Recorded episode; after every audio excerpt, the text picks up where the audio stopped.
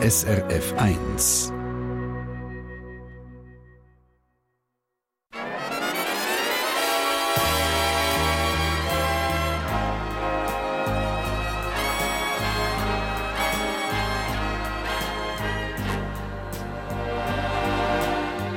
Persönlich.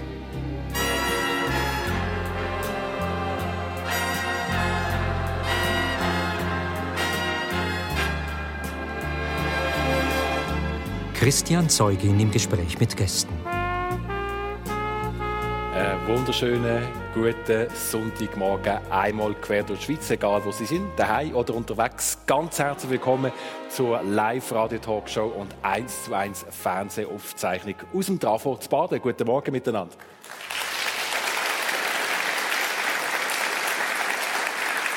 Und es sind Geschichten, so wie sie nur das Leben selber schreibt, das wir in dieser Stunde kennenlernen. Ich freue mich extrem auf meine beiden Gäste. Das ist auf der einen Seite die Olga Miller, die den Menschen hilft, Geld zu verstehen, und auf der anderen Seite den Banken hilft, Menschen besser zu verstehen. Sie hat 15 Jahre in der Finanzindustrie geschafft. Heute ist sie selbstständig, leitet Finanzseminare für Frauen und hat das Start-up Smart Purse gestartet. Sie ist 46, verheiratet und Mutter von 2 Teenagerbuben, in Zürich daheim. Guten Sonntagmorgen, Olga Miller. Guten Morgen. Und gerade neben ihr der Michel Gammenthaler, aus dem Reisebüro, Mitarbeiter und Limousinendisponent und Barkeeper, ist einer der erfolgreichsten Komiker in der Schweiz geworden, oder eben ein zauberhafter Komiker. Seit über 20 Jahren steht er auf der Bühne, sind 25 Jahre mittlerweile. Er kombiniert Stand-up-Comedy und Zauberei, aktuell mit dem Programm Bluff. Oder als Teil vom Comedy Club bei «Das zählt». Er ist 49, glücklich liiert, Vater von 2 Söhnen. Im Ganzen im Patchwork-System sind sogar 3 junge Männer, die hier ins Leben begleitet werden. Und er ist zu Uster daheim. Herzlich willkommen, Michel Gammenthaler. Guten Morgen miteinander. Und damit sind es auch 2 Gäste, die beruflich ganz viel mit Menschen zusammenarbeiten, intensiv. Der Michel Gammenthaler sagt, dass gerade Arbeit als Barkeeper ihm in jungen Jahren enorm gute, wichtige Erfahrungen gegeben hat. Wieso denn eigentlich? Ich glaube, es tät den meisten Leuten gut, mal in so einem dienstleistenden Gastroberuf mit anderen Leuten zu tun zu haben. Was ist dabei passiert? Ja, also was mich vor allem negativ beeindruckt hat, ist, was passiert mit gewissen Leuten, wenn man eine Uniform anhat. Weil ich habe wirklich so eine Serviceuniform angehabt, ein Flüge und ein Gilet. Und dann merkst du, wie du bei gewissen Menschen gerade so bumm, 2 Stufen runtergehst. Der Umgang mit einem wird ganz anders. Und das ist sehr, sehr grusig und eklig. Aber es macht einem auch die Augen auf. Ich finde, das ist wirklich etwas, das nicht sein sollte. Also, ich weiss nicht, ob das... Es gibt solche, die machen es ganz bewusst. Und solche, die merken es nicht einmal, weil sie plötzlich einem so schnippend in der Gegend rumbossen. Und dabei ist es ja eigentlich eine der schönsten Arbeiten, die man machen kann. Ich glaube, jetzt als Barkeeper machst du vor allem auch Leute glücklich. Ja, genau. Wenn man im richtigen Moment kann stoppen, schon, ja. Nein, es ist natürlich ein faszinierender Beruf, weil man Leute kennenlernt in einer entspannten Situation und ganz viele verschiedene Leute auf einem Haufen miteinander sieht, interagieren. Und hast du den Leuten auch schon angesehen, was sie gerne für einen Drink hätten?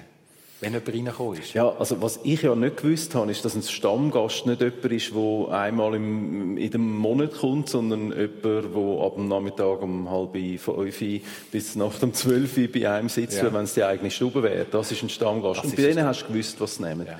Aber jetzt, wenn zum Beispiel Olga Miller reingekommen wäre zu dir und sie dir nach einem erfrischenden Drink an einem heißen Tag gebeten hat, hättest du intuitiv erfasst, ja, ich glaube, mit dem könnte ich sie jetzt glücklich machen. Also ich würde jetzt vielleicht mal sagen, irgendetwas Erfrischendes, so einen Mocktail oder so, also etwas ohne Alkohol zum Anfangen, wäre selbstverständlich noch nicht, vielleicht noch kleine Herbinoten drin, vielleicht ein bisschen Ingwer oder so. Könnte ich mir vorstellen, dass du noch Freude hättest? Das wäre jetzt also recht die Enttäuschung im Fall. Nein, ehrlich. Kein Mojito für mich. Was? Kein Mojito für mich. So mit Zitrone und dann so ein bisschen Wodka, das wäre schon gut. Natürlich nicht am Morgen um 10 Uhr. Ja. Aber am Abend um 9 Uhr wäre das schon sehr willkommen. Okay.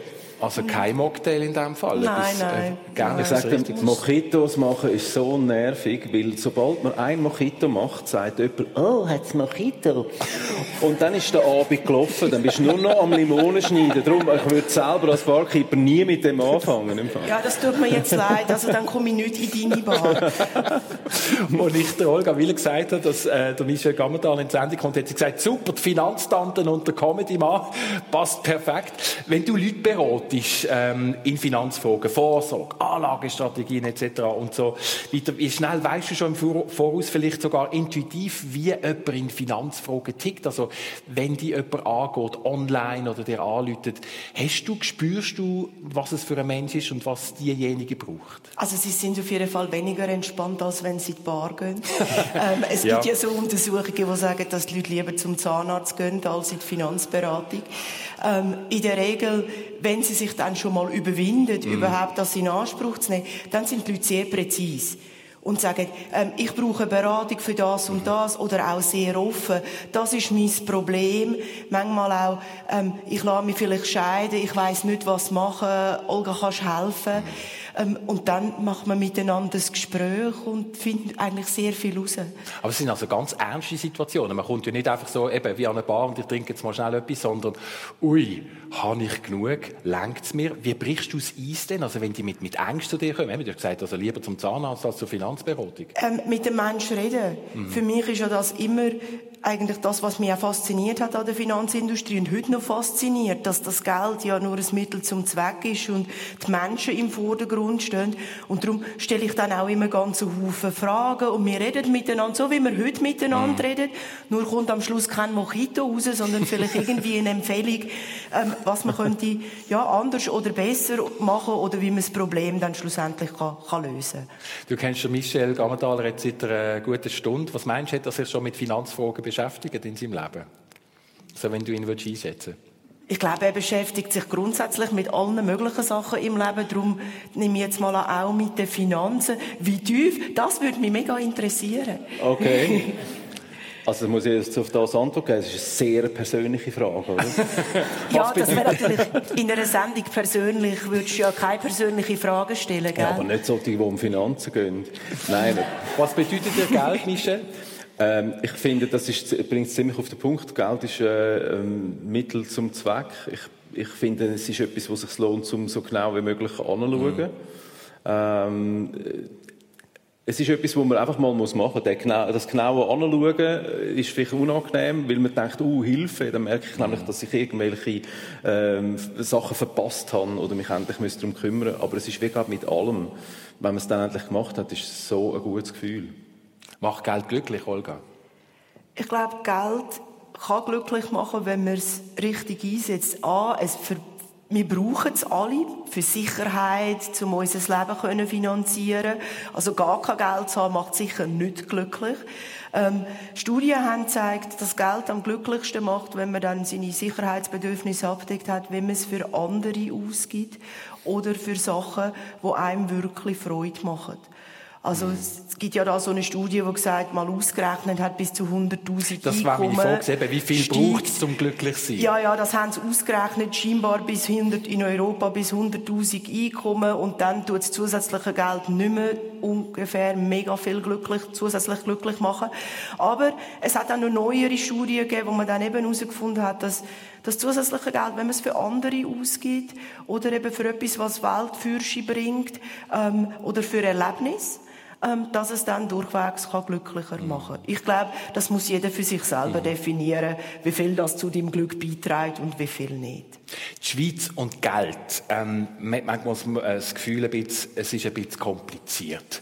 Verträgt sich das Thema Geld und Humor, Michel? Also zum Beispiel auf der Bühne. Jedes Thema verträgt sich mit Humor. Es vertragen sich nur gewisse Leute nicht mit jedem Thema. Das heisst, du hast auch schon Nummern gebaut, was ums Geld geht in der einen oder anderen Form. Oder kommt es mal als Pointe vor? Also eine der ersten Nummern, die ich hatte, als Zauberer, als Solist, war ein Klassiker gewesen, der heisst «Miser's Dream», also der Traum vom Gitarristen. Geizhals. Und im deutschen Sprachraum wird der Talerfang genannt. Mhm. Dort kann der Zauberer in die Luft langen und 5 Leiber aus der Luft pflücken, genau, mit leeren Händen. Als ich den angefangen zu machen, dachte ich, ja gut, sehr wahrscheinlich ist es zu kindisch. Sehr wahrscheinlich sind 5 Franken eine Einheit, die niemand mehr beeindruckt. Oder? Man muss, glaube ich, Tausendernötchen aus der Luft pflücken, aber das stimmt überhaupt nicht. Also du hast ein erwachsenes Publikum, das völlig im Hier und Jetzt verankert ist. Und wenn die 5 Leiber anfangen zu klimpern, dann siehst du plötzlich alles strahlen, weil es so eine Symbolik hat von eben einem Füllhorn und einfach unendlich genug.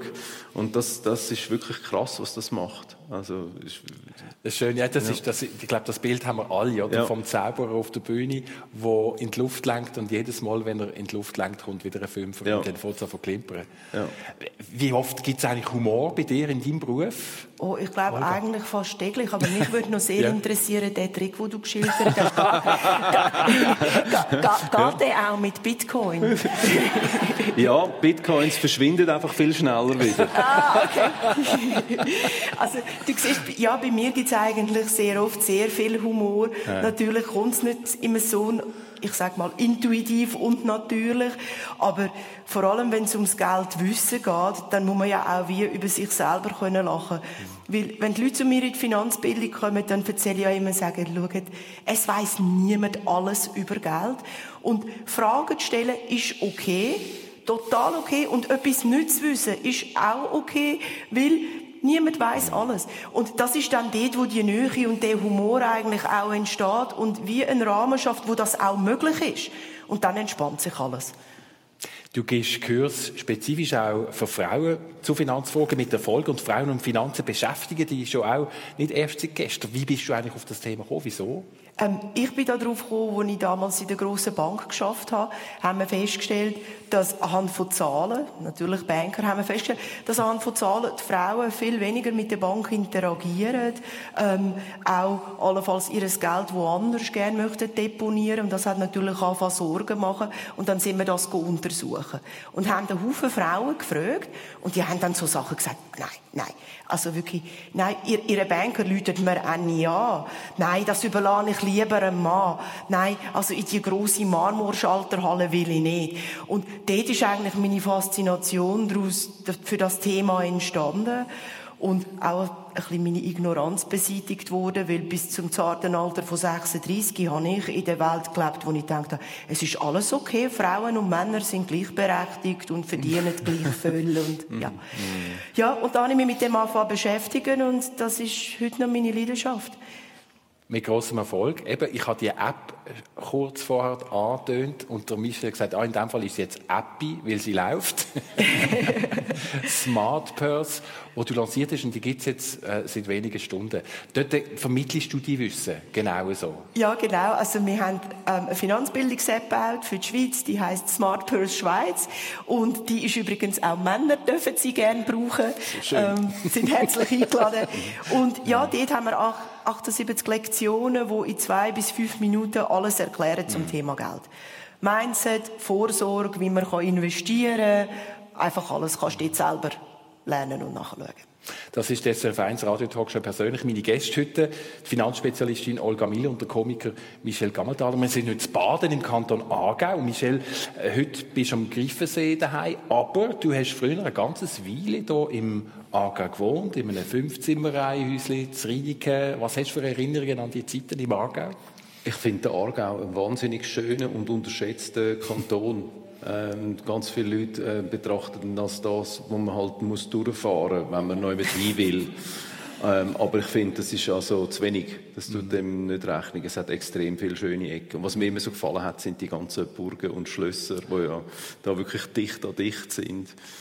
Du laufst gern, du bist nicht ein Spaziergänger, sondern ein Läufer, und damit meine ich nicht zu joggen, sondern du bewegst dich einfach gern im Laufschritt, oder im Gehschritt. Ja, wahnsinnig gern. Also Andrea und ich, wir laufen wahnsinnig gern Querwelt ein, sage ich amigs. Mit unserem kleinen Hund wirklich einfach manchmal mit einem Plan, manchmal ohne, manchmal mit einem über den Haufen geworfenen Plan mit drin. Einfach durch die Natur zu laufen ist das Beste, finde ich. Es gibt nichts Schönes. Und du bist auch Besitzer von einem Wohnwagen, von einem kleinen Wohnwagen. Genau. Und dabei ging es auch, dass du und deine Partnerin Andrea auf einem Campingplatz sind und nachher trotzdem gehen, ganz schick essen. Das heisst, ihr nehmt den Anzug mit. Ja, absolut. Was ich wirklich lässig finde am Camping, ist, dass man so Realitäten surfen kann. Also man kommt irgendwie so ein bisschen verschwitzt von einer Bergwanderung heim, geht duschen, schmeißt sich in eine elegantere Abendkleidung und geht dann zu einem ganz feinen Restaurant essen. Und kein Mensch würde denken, dass man nachher in einem Wohnwagen wieder zurück in den Camper geht. Aber der Camper ist so klein, dass er keine Dusche drin hat. Er braucht dann schon einen Zeltplatz, der eine Dusche hat. Ja. Okay. Ja. Also es ist wirklich ein Wohnwagen. Es ist kein Camper. Es ist, okay. Er kann alleine dort stehen. Ich sage immer, Wohnmobil sind ab dem Moment, wo sie dann an einem Ort sind, nicht mehr mobil. Und das hat mich immer gestört. Woher ist es gekommen? Warum der Wohnwagen? Also erstens mal hat die Tournee mit dem Knie mir gezeigt, wie gern, dass ich in einem Wohnwagen bin. Und zweitens haben wir während der Corona-Zeit einmal einfach eine Woche lang auf dem Zeltplatz. Und ich habe dort gedacht, nach einem Tag würde ich mich verschiessen. Das ist keine Chance, oder? Und dann aber, es ist genau das Gegenteil eingetroffen. Also wir haben ein Zelt übernehmen, wo jemand schon 2 Wochen lang dort gestanden hat. Dann habe ich gesagt, nehmt einfach.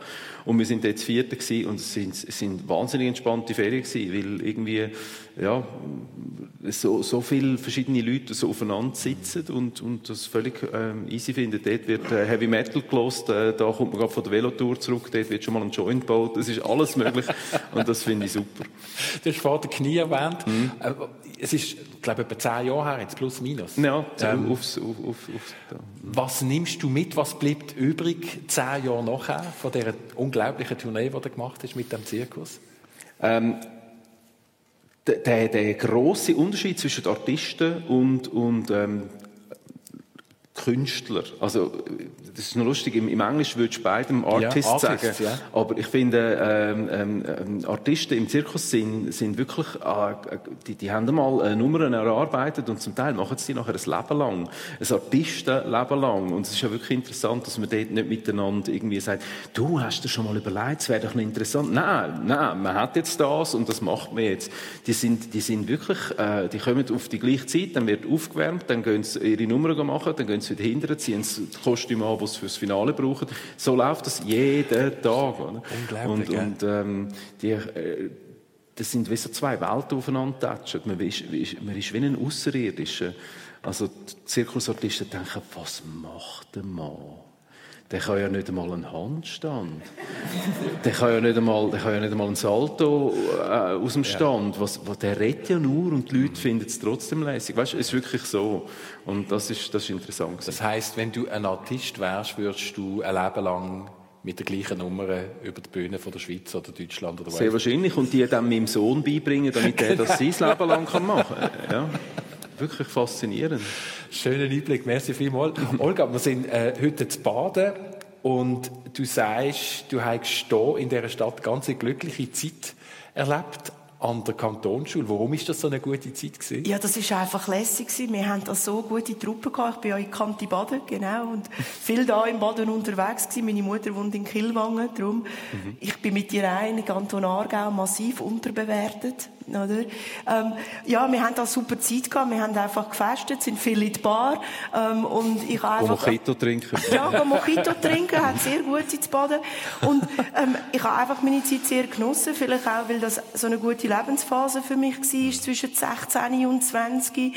Du bist irgendwie, hast so viel Freiheiten und doch hast du ein cooles Zuhause und das ist einfach, ja, man hat nicht so viel müssen kämpfen und die Noten und die Lehrer sind entspannt gewesen. Ich habe es einfach total lässig gefunden. Du hast nicht müssen kämpfen um die Noten? Ja. Also bist du eine gute Schülerin in dem Fall? Nicht grossartig. Ja, ich bin eine totale Streberin. Sicher? Ja. Eigentlich immer schon gewesen. Früher hatte ich ja noch so eine Brille gehabt. Und dann habe ich einfach immer gelernt. Ich habe immer das gemacht, was man mir aufgetragen hat. Und das hat dann einmal gelangt. Du sagst von dir selber auch, von mir gibt es nicht 50%, sondern nur 150. Das ist aber auch nicht ganz einfach. Wie meinst du das? Ja, es ist einfach, wenn mich die Leidenschaft packt für etwas, dann gibt es von mir nur 150% und eben nicht nur 50. Und das führt dann halt dazu, dass ich wahnsinnig viel arbeite, weil es ist ja dann so wie die Leidenschaft, ich weiss nicht, ob du das kennst, man Absolut. Muss es dann. Und fürs Umfeld ist das dann nicht immer ganz so einfach, vielleicht für meine Familie, für meine Kinder, weil ich schwätze ja dann nur noch von dem, ich schaffe die ganze Zeit nur an dem. Und die, dann sagen dann mal meine Söhne, du Mami, mach's jetzt fertig und dann bist du wieder für uns da. Oder dann, wenn es gelangt hat, bitte einfach runterkommen, komm, jetzt machen wir etwas anderes. Ja. Und wie einfach ist es runterkommen? Es klingt. Meine Söhne sind da sehr gut in dem. Es klingt schon. Ja, aber eben, also es ist etwas, ein inneres Feuer, das die antreibt, das die vom einen zum nächsten losgeht. Gibt es Pausenmomente? So einen Moment, wie der Michel vorhin erzählt hat, er geht einfach gerne laufen oder er gibt sich den Sonntagmorgen mal zum Lesen und wenn alle anderen noch schlafen, gibt es so eine ruhige Olga Miller auch? Ja, kommt in Phasen. Jetzt ist dann wieder so eine Phase, wo es einfach wieder ein bisschen Ruhe braucht und Sammlung und Kreativität und dann gibt es Phasen, wo es irgendwie auf 180 läuft für 3-4 Monate. Und natürlich zwischen ihnen, ich gehe sehr gerne Nordic walken, du läufst gerne, ich laufe immer mit diesen Stöcken, auch im Sommer schauen die Leute auch mal ein bisschen komisch, wenn du mit den Stöcken gehst, aber mache ich sehr gerne und das entspannt. Wir haben jetzt gerade Baden gehört, im Fall von der Olga Miller, bei dir war es Dietlikon, wo du aufgewachsen bist. Was hast du für Erinnerungen an diese Zeit, an Dietlikon? Wir haben auch die Schule schon ein bisschen gehört bei der Olga, offenbar Streberin gewesen, gell? Das darf man sagen, und gute, ja, gute Schülerin. Okay. Und du? Nicht. Nein, ich bin wirklich jemand gewesen, wo, also ich finde es schon fast so klischeehaft, aber ich habe die Schule wirklich nicht gerne gehabt. Und das hat dann so eine interessante Wechselwirkung hat sich dann entwickelt, dass die Schule mich dann glaube ich auch nicht so gerne gehabt hat.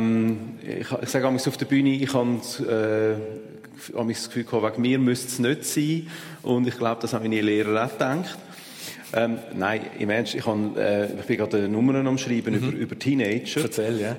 Und habe dann so spaßeshalber mal meine eigenen Zeugnisse vorgenommen und habe es dann auch gerade wieder weggetan. Weil, nein, also wirklich, ich bin wirklich ein schlechter Schüler gewesen, weil ich einfach wirklich Zeug hatte, die mich viel mehr interessiert hat. Und die sind einfach nicht unterrichtet worden.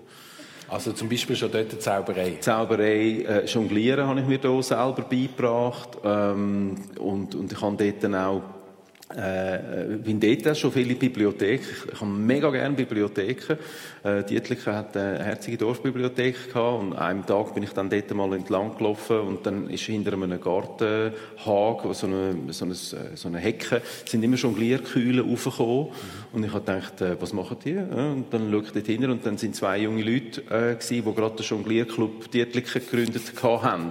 Und ich habe mir ja schon bereits bis 4 Bälle selber beigebracht, Jonglieren. Okay. Damals aus Büchern, also das kann man sich fast nicht vorstellen, aus einem Buch Jonglieren lernen, also, aber es geht. Ja, und dann habe ich dort lang mitgemacht. Ich verbinde das fest mit dem. Ja. Und das Zaubern auch aus Büchern zum Teil?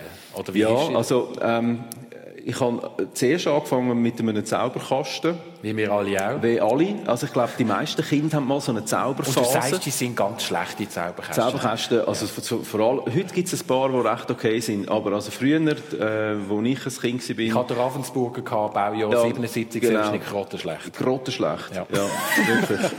Ja. Aber vielleicht ist das noch gut, weil sonst hätte ich viel mehr Konkurrenz heute. Ja. Ja. Aber einer von der wichtigen Momente war, ich weiss nicht, kann man das noch, SIW-Heftli? Ja, SIW-Heftli. Genau, es hat mal ein SIW-Heftli gegeben, das geheissen hat, je geschickter, desto Zauberer. Und es ist von Pete Forten geschrieben worden, leider inzwischen verstorben, ein 3-facher Kartenzauber-Weltmeister aus Basel. Und der hat ein kleines Büchlein geschrieben, das ich dann etwa mit 8 gekauft habe.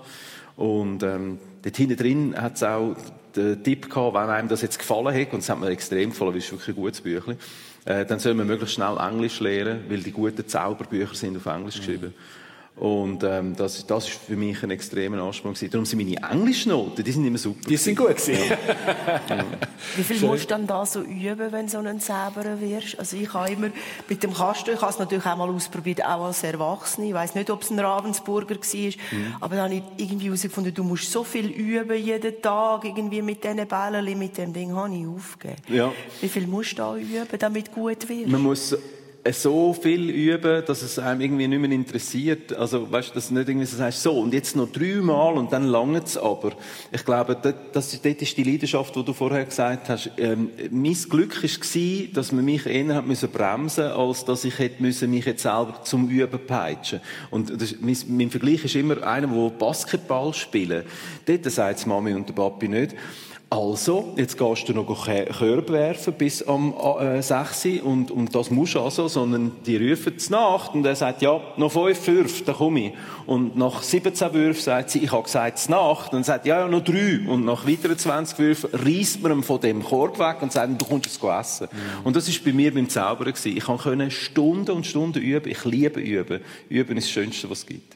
Also das weckt bei mir eben so Assoziationen, wenn man ein Musikinstrument muss lernen als Kind und das gar nicht lernen will. Ja. Oder?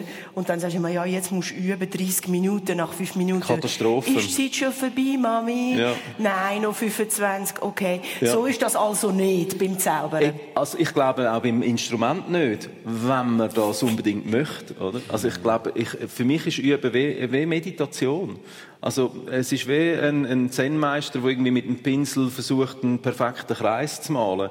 Dann sagt er nicht so, das mache ich jetzt 3 Mal und dann habe ich heute aber wieder geübt, sondern dann macht er nochmal einen und der ist schon perfekt, aber findet, nein, noch nicht ganz, noch den nächsten, noch den nächsten. Ich könnte das ewig machen. Und du machst einen großen Unterschied zum Proben. Üben top, Proben ganz schwierig. Proben die komplette Katastrophe wirklich. Wieso denn? Proben ist wie das ganze Stück, das man jetzt gerade auswendig gelernt hat und Tricks gelernt hat und den ganzen Ablauf gelernt hat, vortragen, wie wenn schon das Publikum da wäre. Es ist aber keins da.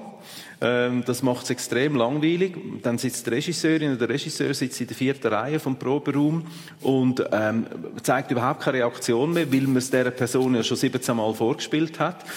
Die einzige Reaktion, die vielleicht kommt, ist so ein hörbares Ausschnaufen, gefolgt von einer Notiz. Und so denkst du, oh, da werden wir nachher noch drüber reden. Oder? Nein, es ist so unbefriedigend, ich kann es nicht ausstehen. Gespräche über Üben und Proben, live und persönlich auf SRF 1 mit Michel Gammenthaler, Komiker und Zauberer, und der Olga Miller, Finanzexpertin. Ich würde noch gerne so ein bisschen eine Auslegeordnung machen, wo die herkommen. Wir haben Dietlikon gehört, wir haben Baden gehört. Aber in deinem Fall, Olga, ist es auch ein anderes Land. Du bist in Prag die ersten Lebensjahre aufgewachsen, bis du in die Schweiz gekommen bist. Hast du noch Erinnerungen an die ersten Jahre in Prag? Ja, absolut. Ich glaube, so viel wie jeder an seine eigene Kindheit Erinnerungen hat. Ist eine fantastische Stadt, lohnt sich mal besuchen. Sicher ja. Sehr, sehr schön. Und ja, ich habe natürlich tolle Erinnerungen auch an meine Großmutter, die ich sehr geliebt habe. Und ja, einfach sehr gute, ganz normale, coole Kindheit. Das war noch GSSR gewesen, gell? Also das ist wirklich noch der alte sozialistische Staat, wo du aufgewachsen bist, ist dir das bewusst gewesen? Ja. Nach dem Wechsel, wo du auf Deutschland gekommen bist, sehr schnell in die Schweiz? Ich muss ehrlich sagen, an das habe ich jetzt nicht mehr so viele Erinnerungen. Also ist mir natürlich als Kind auch nicht so bewusst gewesen. Eher dann später, wenn ich natürlich bei der Oma besuche, dann hast du halt gesehen, das hat eigentlich alles so ein bisschen grau ausgesehen. Man kann es vielleicht so formulieren. Mhm. Aber was das wirklich bedeutet hat, weiss ich am eigenen Leib nicht, sondern hat mir eigentlich mehr meine Mutter erzählt. Wie sie dann unser Leben gestaltet hat, was das geheissen hat, wenn irgendwie Bananen gegen Schinken tauschst, irgendwo in einem Laden, weil man halt so an die Güter hat müssen ankommen. Und ich hatte sonst eigentlich ganz ein ganz normales Leben gehabt. Bin dann, ja, zuerst auf Deutschland und dann da in die Schweiz. In einem kleinen Krachen im Schwarzwald bist du gelandet, als Mädchen. Wie war das gewesen?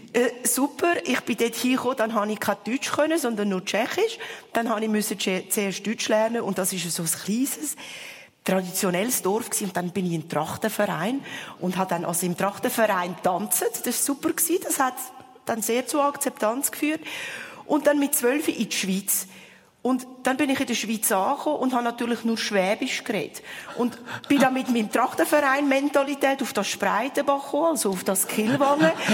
Ja, entsprechend aufgenommen worden. Ich habe dann schnell Schweizerdeutsch gelernt, muss ich sagen, ist wirklich schnell gegangen. Und darum eigentlich wirklich tolle Erinnerungen habe ich dann mit 16 an die Kanti Baden. Und jetzt haben wir den Kreis wieder geschlossen. Jetzt begriffen wir, warum das Baden so einen sonnigen Schein hinterlassen hat. Genau. Deine Mutter, ganz eine spezielle Persönlichkeit, Unternehmerin, technikaffin, in einem ganz speziellen Bereich von der Technik, von der Industrie.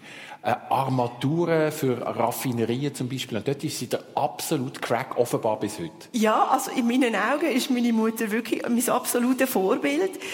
Ich finde, sie ist eine fantastische Frau und sie hat einen technischen Beruf. Sie verkauft Armaturen, das sind so Bindungsglieder für Rohr, für die petrochemische Industrie. Und das hat sie in der Tschechischen Republik. Und das hat sie zu ihrem Mantra, zu ihrer Kernkompetenz gemacht. Und zu deinem Punkt, wegen Leidenschaft, so wie du kannst üben, kann sie stundenlang über irgendwelche Materialien erzählen. Und irgendwie, wenn ich dann über Finanzen erzähle, dann sagen wir, komm, wir reden über etwas anderes. Aber sie ist Jahrzehnte in diesem Beruf tätig. Das heisst, sie hat 2 Generationen von Händlern, respektive von Abnehmern auf der anderen Seite schon, die sie betreut. Ja, das finde ich absolut erstaunlich, oder? Meine Mami ist ja jetzt auch schon in ihren 70er. Und wenn man sich vorstellt, die Leute auf die Gegenpartei, die von ihren Einkäufen sind, ja, Leute, heute 25, 30 Jahre. Also das heisst, sie hat da irgendwie mehrere Generationen schon gesehen. Ich glaube, das ist wirklich ein Kunststück, wenn man das kann. Ja. Deine Eltern haben sich relativ früh getrennt und scheiden. Was hast du für einen Bezug zu deinem Vater? Zu meinem Vater habe ich, wie würde ich das ausdrücken, eine distanzierte Beziehung. Oder? Wir haben einfach auch schon sehr lange nicht mehr miteinander geredet. Irgendwie hat sich das, glaube ich, einfach so ergeben. Mhm. Und ich glaube, irgendwann werde ich mich auch wieder müssen überwinden, dort den Kontakt herzustellen. Es ist nicht irgendwie ein Streit oder so, sondern es hat sich wie so auseinandergelebt. Und dann ist es manchmal so weit her, dass es wie Kraft kostet, um die Brücke wieder zu schlagen. Mm. Und irgendwie scheint im Moment auch noch niemand die Kraft wirklich gefunden zu haben. Oder die Notwendigkeit ist nicht da. Und er ist immer noch in Tschechien. Mm-hmm. Ja. Fall von deinen Eltern, Michel Gammenthaler, dein Vater war in der Flugbranche, deine Mama glaube ich auch, gell? Mm-hmm. Ja. Was ist von dieser Flugbranche bis zu dir diffundiert? Ja, das ist dann eben der Ausschlag dafür, Lehre zu machen im Reisebüro. Ah, wirklich? Also ja. Das KV-Reisebüro, ja. Das ist wirklich direkt von deinen Eltern? Ja, also man kann wirklich sagen, dass meine Eltern mir nie irgendwie im Weg gestanden sind, jetzt Zauberer und Komiker zu werden. Mhm. Aber sie haben gefunden, so eine solide Grundausbildung muss sein. Und dann habe ich das KV gemacht und das im Reisebüro, weil das einfach das Naheliegendste war und ich glaube auch sonst gar keine Lehrstelle bekommen hätte mit dem Zeugnis. Tatsächlich? Ja, also ich bin heute, als ich das Zeugnis angeschaut habe, da habe ich so gedacht, aha, ja, das würde ich jetzt, ich finde es wirklich eine schwierige Phase, sowohl für das Zeitalter, wo sich jetzt die Menschheit gerade drin befindet, als auch für in dem Zeitalter ein Teenager zu sein. Die Berufsorientierung und was willst du dann mal machen und solltest du dann schon noch einen Plan B haben und mit dem Zeugnis interessiert sich dann niemand und all das und dann, ich denke, wenn ich jetzt wäre an dem Punkt mit diesen schulischen Leistungen, hui. Ja, dann machen wir doch ganz schnell den Bogen zu euch, weil die haben insgesamt 2 junge Männer, Teenager hier, bei dir sind es 3 Teenager und plus über 20 auch schon. Ja. Was gebt ihr diesen 5 jungen Männern weiter? Oder was würdet ihr ihnen gerne weitergeben, wenn sie es aufnehmen würden? Was ist euch besonders wichtig, Olga, mit ihnen beiden? 13 und 15 sind sie, glaube ich, gerne. Ich glaube, herauszufinden, was vielleicht gerne mal werden oder wollen sein, was bei ihnen das Feuer entfacht. Da haben wir vorher auch schon drüber geredet. Das wäre so mein Wunsch. Und ja, du hast dann so schön gesagt, ja, das erzeugt aber auch Druck, wenn du einem Kind sagst. Einverstanden, aber ich glaube, das ist ja eines der schönsten Geschenke, die man haben kann. Und ich persönlich, natürlich bin ich auch so ein bisschen eine Grüne, ich würde gerne einen Planet auch übergeben, wo irgendwie, ja, man jetzt nicht zuerst total muss flicken, damit man drauf kann leben kann. Also ich glaube, das ist schon auch wichtig. Wie machst du das? Wie vermittelst du das? Ja, ich esse zum Beispiel kein Fleisch. Ich gehe auch an die Klimademo. Ich helfe Leuten, Geld nachhaltig anzulegen, so nachhaltig, dass es auch wirklich geht. Weil natürlich unser Geld auch dort eine Wirkung ist, ja ein Zeichen, eine Wirkung kann entfalten, auch wenn es nicht perfekt ist.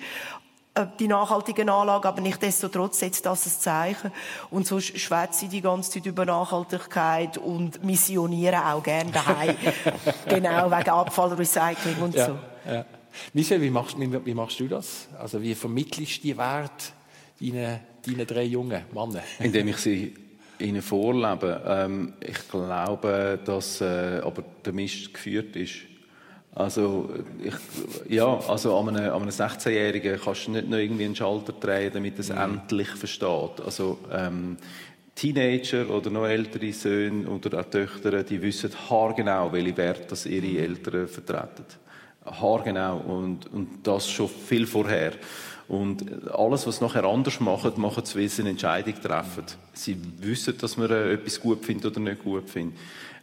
Was ich ein bisschen probiere, ist eigentlich auch, ich habe ganz lange, bin ich in der Gegend rumgelaufen und habe gesagt, hey, wenn man seine Leidenschaft findet, dann geht es aber ab und dann, das ist dort, wo du hin musst. Und inzwischen glaube ich das aber leider nicht mehr wirklich. Ich kenne auch Leute, die haben eine unglaubliche Leidenschaft und kommen mit der genau gar nicht an. Es ist kein Garant für Erfolg, wenn man sein Feuer gefunden hat. Sondern es ist einfach etwas Schönes, wenn man so einen Bereich hat. Aber es kann sein, dass du noch einen anderen Beruf musst haben. Es kann sein, dass es vielleicht nicht ganz so klappt. Wir sind nicht die alleinigen Architekten von unserem Leben. Es gibt so viele Faktoren, die wir nicht beeinflussen können. Und der Mythos, dass man kann alles erschaffen kann, was man will und alles sein kann, was man will, den glaube ich nicht. Das ist aber interessant. Also du glaubst nicht daran, dass wenn man wirklich hart arbeitet und Motivation und Energie in etwas reinsteckt, dass man dann mit dem Erfolg haben kann? Doch, man kann Erfolg haben. Aber von den Erfolgsgurus und Guruinnen wird es so dargestellt, wie wenn man dann Erfolg hat. Punkt. Und ich finde, man kann Erfolg haben. Es gibt nicht, du musst die und die Knöpfe drücken und dann hast du automatisch Erfolg. Und das ist etwas, was so in unserer Gesellschaft immer noch ganz fest gepflegt wird. Dass man sagt, weisst, wenn du es richtig machst, dann wirst du ein super Leben haben. Es kann aber sein, dass du alles richtig machst und dass es trotzdem nicht so läuft, wie du gerne möchtest. Und ich glaube einfach, dass wir uns, dass es uns gut täte, wenn wir alle würden merken, dass wir viel durchschnittlicher und unwichtiger sind, als wir vielleicht denken. Absolut einverstanden. Das ist wie bei meinen Stieren. Ja, das ist wie beim Investieren, ist auch nichts garantiert. Selbst wenn alles richtig machst, weisst du nie, was am Schluss wird rauskommen. Ja, gerade in diesen Zeiten jetzt zum Beispiel. Genau. Das ist schwieriger. Das persönliche Live mit Olga Miller und Michel Gammenthaler. Wenn man so die Entscheidungsvorgang anschaut, ich habe das Gefühl, nach der Matur an der Kanti Baden ist, glaube ich, der Schritt an die HSG mit 24 fertig und nachher die ersten Mandate als Beraterin, das ist recht gerade gelaufen. Ist das so klar gewesen? Jawohl, ich mache das jetzt, das Wirtschaftsstudium HSG und... Ja, es ist eigentlich aus dem entstanden, weil nichts klar war. Das ist nicht so wie bei Michel, oder? Er hat ja dann gewusst, mit 7 und all seinen Weg und dann daran gearbeitet. Und bei mir war schon lange nichts klar gewesen. Und wenn nichts klar ist, dann sagst du, okay, ja, dann gehe ich mal Wirtschaft studieren. Dann wird es vielleicht ein bisschen klarer, bis ich fertig bin. Mhm. Ja, das ist dann auch nicht unbedingt passiert und dann bin ich wie so reingerutscht. Und ich glaube, bei mir ist der klärende Moment erst so gekommen mit, etwa 31, 32, wo mein Mann dann gesagt hat, ja, Olga, weißt du, fühlst dich immer fehl am Platz in diesen Banken, weil du sagst, du passest nie jetzt rein. Vielleicht ist deine Mission und deine Gabe, dass du nicht reinpassen sollst und etwas Neues machen sollst. Und das führt dann dazu, das ist wie dein Beruf, das System zu verändern. Also ein bisschen wie der Pinguin in der Wüste und aus dem eine Stärke entwickeln. Ja, genau. Und dann habe ich gefunden, er hat eigentlich recht. Und seitdem ist es eigentlich meine Aufgabe, ein Innovator zu sein, wenn man jetzt einen Anglizismus bringen will. Und das heisst ja nichts anderes, als dass du der Unbeliebte bist, der sagt, ja, ist aber nicht gut, der Prozess könnte man anders machen und besser machen. Das heisst, du hast auch eine dicke Haut? Ja, absolut. Als du in die Grossbank gekommen bist, eigentlich bist du ja noch nicht Teil der Finanzindustrie, sei das gesehen wie ein chinesischer Kurs. Also die haben miteinander geschwätzt und hast nichts verstanden. Wie lernt man das, wenn man ja gleichzeitig irgendwie muss keeping up appearance, oder? Und dann trotzdem Teil davon sein? Was ist dein Trick? Ja, ich habe 2 Sachen gemacht. Ich war ja Beraterin und dann musst du besonders schlau aussehen. Und die haben alle das Bankisch geredet und ich habe überhaupt nicht Bankisch geredet. Bankisch, ja, sage ich dem. Mit all diesen Abkürzungen. Und dann habe ich ganz viel gegoogelt, also mir selber beigebracht und ich habe auch ganz viele Fragen gestellt. Dort, wo es irgendwie nicht aufgefallen ist, haben immer die Leute auf die Seite gesagt, du, kannst du mal schnell erklären, was ist das genau? Oh, wo finde ich das Dokument? Haben wir zu dem ein Video? Und so habe ich mir das eigentlich, also es hat 18 Monate gebraucht, bis ich dann wirklich wie verstanden habe, worüber das sie auch redet. Ich hätte das natürlich nie zugegeben. Aber es hat 18 Monate gebraucht, ja. Und heute kannst du Bankisch? Nein, also so gut, wie man Bankisch kann können. Ich glaube, das ist so wie jede andere Sprache. Du triffst immer wieder neue Begriffe, die dann wieder neu musst lernen und dir musst aneignen. Mach schnell einen Bogen zum aktuellen Programm von Michel Gammenthaler, das noch aktuell ist. Ich weiss, du bist am Entwickeln von einem neuen, um 23 rauskommt. Das heisst Bluff. Das heisst Bluff, ja, genau. Wo, in welchem Punkt oder in welchen Phasen von eurem Leben habt ihr müssen bluffen und sind mit dem Bluff erfolgreich gewesen, Michel? Ständig. Bluffen muss man ja zum Beispiel dann, wenn man muss so tun, wenn man ein Erwachsener wäre. Oder also zum Beispiel, als ich das erste Mal in meinem Leben eine Hypothek abgeschlossen habe und ich dachte, hoffentlich merken die nicht, dass ich eigentlich da... Also weißt, ich habe wirklich so... Wir tun jetzt so oben, wenn wir wissen, um was es geht. Genau, haben wir nicht. Und ja, das sind alles so Momente, wo man einfach... Eben, keeping up appearances hat viel zu tun mit Bluff. Also ich denke, ein schöner Reifeprozess für einen Mensch wäre, immer mehr an verschiedenen Orten die gleiche Person können sein. Weil das siehst du auch bei Kindern, die es nicht so lässig finden, wenn die Eltern am Besuchstag kommen. Weil sie in diesen Clash hineinkommen mit «Ich bin der Typ, wenn meine Buddies rum sind», oder? Dann bin ich ja ein OG, ein Original Gangster, und wir sind die geile Posse, die da wirklich die coolsten sind. Und jetzt kommt die Mami, die eigentlich einen Kuss will. «Yes, yes, was mache ich?» oder? Ja. Und das Lustige ist, dass es Erwachsene gibt, die das immer noch haben. Also mit diesen Leuten sind so, mit diesen Leuten sind so. Und das Wahrhaftigste wäre, wenn du das nicht mehr ständig müsstest umschalten und nicht mehr müsstest bluffen, sondern wenn du könntest dich sein. Olga, an welchem Punkt von deinem Leben fällt dir gerade eine Phase ein, wo du mit einem Bluff oder dank dem Bluff auch weitergekommen bist, was dir etwas geholfen hat? Oh, ständig. Eigentlich ständig. Wenn du in der Finanzindustrie schaffst und die einzige Frau bist manchmal auch am Tisch, dann fällt dir gar nichts anderes ein als bluffen. Oder? Du gehst dann dorthin und sagst, ja, kannst Schwäche zulassen. Und dann werden irgendwelche Fragen gestellt und dann probierst du wirklich möglichst cool. Also ich bin dann da das Kind eben mit dem Cool-Gang irgendwie gewesen. Ganz klar. Das hat es in der Arbeitssituation mega oft gebraucht. Und irgendwann einmal machst du es ganz automatisch. Ja, und jetzt kannst du es einfach. Fake it till you make it. Fake it till you make it. Ja, ich glaube, ich habe das, als ich dann mich selbstständig gemacht habe, eigentlich zuerst wieder müssen lernen, mehr ich selber zu sein. Und auch irgendwie zu sagen, es ist jetzt total okay und du musst jetzt da nicht noch dick auftragen, weil du das Gefühl hast, du musst, sondern du kannst wie einfach ganz normal sagen, wie die Sache ist. Die haben eure Partnerin und Partner schon am Rand ein bisschen erwähnt. Olga, du hast deinen Mann an einem ganz speziellen Anlass kennengelernt. Einfach schon fast 20 Jahre her. Ja, genau. Wir haben uns kennengelernt an der Street Parade. Und zwar war das die Street Parade, wo es total geregnet hat. Und da sind wir beide irgendwie mit einer Gruppe Leute unter einem Scherm gestanden. Und er hat jemanden gekannt, den ich auch gekannt habe. Und so sind wir eigentlich ins Gespräch gekommen. Und dann habe ich so gefragt, was machst du? Ich sage, ich bin Informatiker, was machst du? Und ich sage, ich arbeite bei der IT, damals noch bei der Nestle. Und so, gehen wir eins ziehen. Und so hat sich das entwickelt, ja.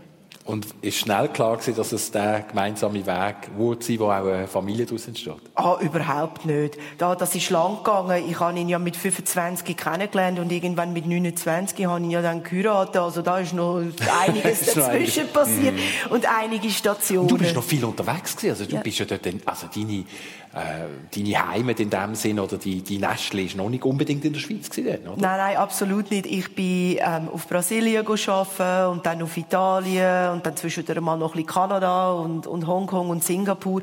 Und eigentlich habe ich immer dann so in anderen Ländern gearbeitet und in der Schweiz gewohnt.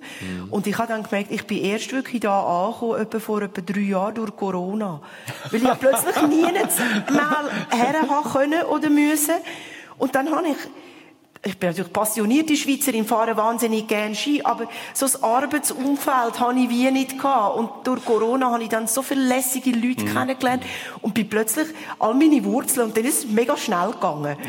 Dreimal schneller habe ich mich wie verwurzelt und jetzt bin ich so happy, bin ich da. Schön.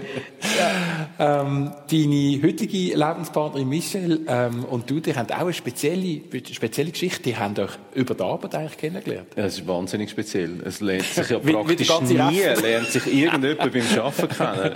Aber ihr arbeitet bis heute zusammen, sagen wir es mal so. Also inzwischen ist sie meine Lebenspartnerin, sie ist meine Managerin.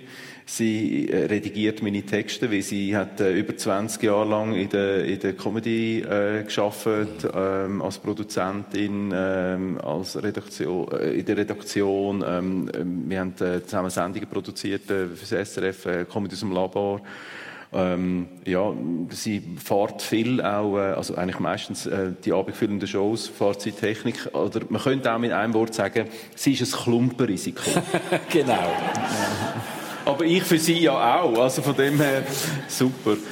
Ich hätte nie gedacht, dass es so schön und toll ist, so viel, lang und ununterbrochen mit der gleichen Person zusammen zu sein. Du sagst, nach 10 Minuten fehlt sie dir schon. Ja, das ist wirklich extrem, das hätte ich nicht gedacht. Die schönste Liebeserklärung, was kann es geben. Ja. Nein, es ist wirklich, es ist Wahnsinn. Wir haben ja einen kleinen Hund und wir sagen immer, er ist ein Corona-Kind. Weil er sich überhaupt nicht gewöhnt ist, dass jemand von uns nicht rum ist. Also die meisten Hunde, die freuen sich ja, wenn jemand heimkommt. Er schimpft einem aus. Wirklich so, wie kommst du auf die Idee, um diese Zeit nach der Fäng heimzukommen, oder? Und dann merkst du, er wird dann wieder cool, wenn wir jetzt Dritte sind. Das ist mega herzig. Schön. Die haben schon ganz viel mit eurem Leben gemacht, die habt ihr schon weit entwickelt. Also die Phase, wenn so ab Mitte 40 vielleicht, Ende 40 geht, ist manchmal auch noch mal eine Aufbruchstimmung. Die haben wir zwar jetzt gerade erlebt bei dir, du hast es erzählt, mit deiner App oder mit einem neuen Programm. Gibt es noch etwas in eurem Leben, das ihr unbedingt gerne lernen würdet, euch noch mal gerne beibringen, Olga? Ja, also ich wollte mir 2 Sachen beibringen. Das eine ist, ich wollte besser verstehen, wie die Steuern funktionieren. Du sagst ja, das? Ja, nein. Absolut. Ich wollte das einfach besser verstehen. Da gehe ich jetzt eine Ausbildung dafür machen. Und dann, ich glaube, ich habe so wie einen inneren Drang, ich würde wahnsinnig gerne mal einen handwerklichen Beruf lernen. Wenn ich jetzt den Luxus hätte, das kannst du sagen, ich muss wie gar nichts machen, dann würde ich einfach wahnsinnig gerne nichts mit all diesen Zahlen und den Dingen, einfach einen handwerklichen, einfach irgendwo in die Lehre und wirklich lernen. Meine Mutter hat vorgeschlagen, lern Schlosserin, da bin ich noch nicht so sicher, aber einfach etwas Handfestes, weil irgendwie fehlt mir das. Das wäre so ein Herzenswunsch, wenn ich das jetzt noch mal könnte, vielleicht mit 50 oder so. Die Chancen stehen gut. Es gibt viele Leute, die ihm persönlich genauso etwas erzählen, die mit 55 oder 60, dass sie mit 50 von jetzt mache ich nochmal etwas ganz anderes. Der eine von da von Brot backen, die andere wird vielleicht Hypnosetherapeutin. Das hat alles schon gegeben. Michel, wie sieht es bei dir aus? Etwas, was du dir gerne würdest, noch selber beibringen oder lernen? Also das ist etwas, was ich, seit ich denken kann, ständig mache. Mir selber etwas beibringen. Und darum wird es mir nie langweilig. Ich habe immer ein Projekt. Es sind dann eben vielleicht nicht so grosse Sachen wie eine 3-jährige Berufslehre, aber es kann sein, dass ich unbedingt den Rubik's Cube möchte können lernen lösen, und dann bin ich wie ein Idiot hinter dem, oder? Oder ich finde, wie schnell kann man ein frisch gemischtes 52-Blatt Kartenspiel 3-Folge auswendig lernen, und dann lese ich bergeweise Bücher über Memotechniken oder so. Jetzt, was ich jetzt gerade machen bin, und meine Andrea und der Sohn und der Hund selber auch, die sind auch kopfschüttelnd am Zuschauen, wenn ich magische Quadrate am Lösen bin und irgendwie probiere, die zu erzeugen. Einfach, es gibt immer irgendetwas. Ja. Es gibt nie nichts. Ich kann immer wieder meine Zähne etwas reinrammen. Der Anfang vom Sommer, und damit, für dich heisst das jetzt, gell, entwickeln vom neuen Programm, wo am 23. mit auf Tour geht. Was heisst das konkret jetzt in dieser Phase? Also ich habe ja wie 2 Baustellen, die sich lustigerweise irgendwie auch gegenseitig verunmöglichen, habe ich jetzt in den letzten Jahren herausgefunden. Also Komiker und Zauberer sind 2 komplett verschiedene Sachen, weil ein Komiker, der zeichnet das Leben, wie es ist. Zuschauer sind dann am glücklichsten nach einer Comedy-Vorstellung, wenn sie kommen und sagen, Genau so ist es. Ja. Comedy ist dann, man hört das, eines meiner Lieblingszitate, wo ich mal von einer Autorin, die Judy Carter heisst, die sich sehr viel über Theorie auch von Comedy auseinandergesetzt hat, die hat mal gesagt, Comedy ist, wenn es lustig ist und ein bisschen wehtut, also wenn es wahr ist und ein bisschen wehtut, oder? Also wenn ein Sketch so ist, dass man sagt, ja, genau so ist es, dann kann man gemeinsam über das lachen, oder? Also die Wirklichkeit, ja. Der Zauberer macht das exakte Gegenteil. Der baut die Wirklichkeit, die er gerne hat. Und ist eigentlich ein Träumer. Oder? Und jetzt diese beiden Sachen in Einklang zu bringen, das ist jedes Mal wieder eine neue Herausforderung. Auf was freust du dich diesen Sommer, Olga? Oh, ich freue mich wahnsinnig, einmal Ferien zu haben. Ein bisschen entspannen, mal das Hirn entspannen und dann wieder aus dem heraus neue Ideen generieren. Ich freue mich jetzt natürlich auch, ja, dass wir da unsere App haben und unsere Studien, all das ist gut. Und dann wie so auf zu neuen Ufern. Ich möchte mich gern, also bin da auch ähnlich wie du, gern mit neuen Sachen befassen. Jetzt würde ich gerne ein bisschen mehr wissen, was im Metaverse passiert und mit den ganzen neuen Formen von Finanzen. Es interessiert mich brennend, da kann ich stundenlang mir da das Zeug beibringen. Und ja, dort ein Projekt machen und mich eigentlich so wieder selber erneuern und erweitern. Aber zwischendurch jetzt erstmal ein bisschen Sommer und in die Body und einfach, ja.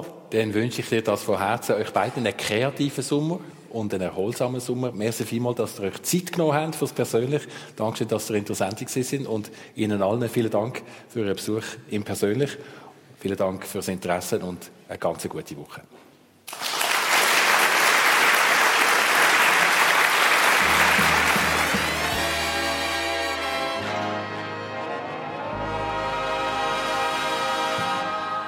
Das war die Sendung «Persönlich», die ihr gehört habt. Mit dem Christian Zeugin, seine Gäste, die Olga Miller, Finanzexpertin, und dem Michel Gammenthaler, Komiker.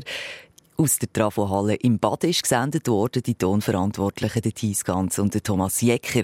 Und die Sendung die wird heute Nachmittag um 4 Uhr und morgen Montag um 11 Uhr am Abend im Fernsehen auf SRF 1 auch noch ausgestrahlt. Ihr könnt es also auch noch schauen, nicht nur hören.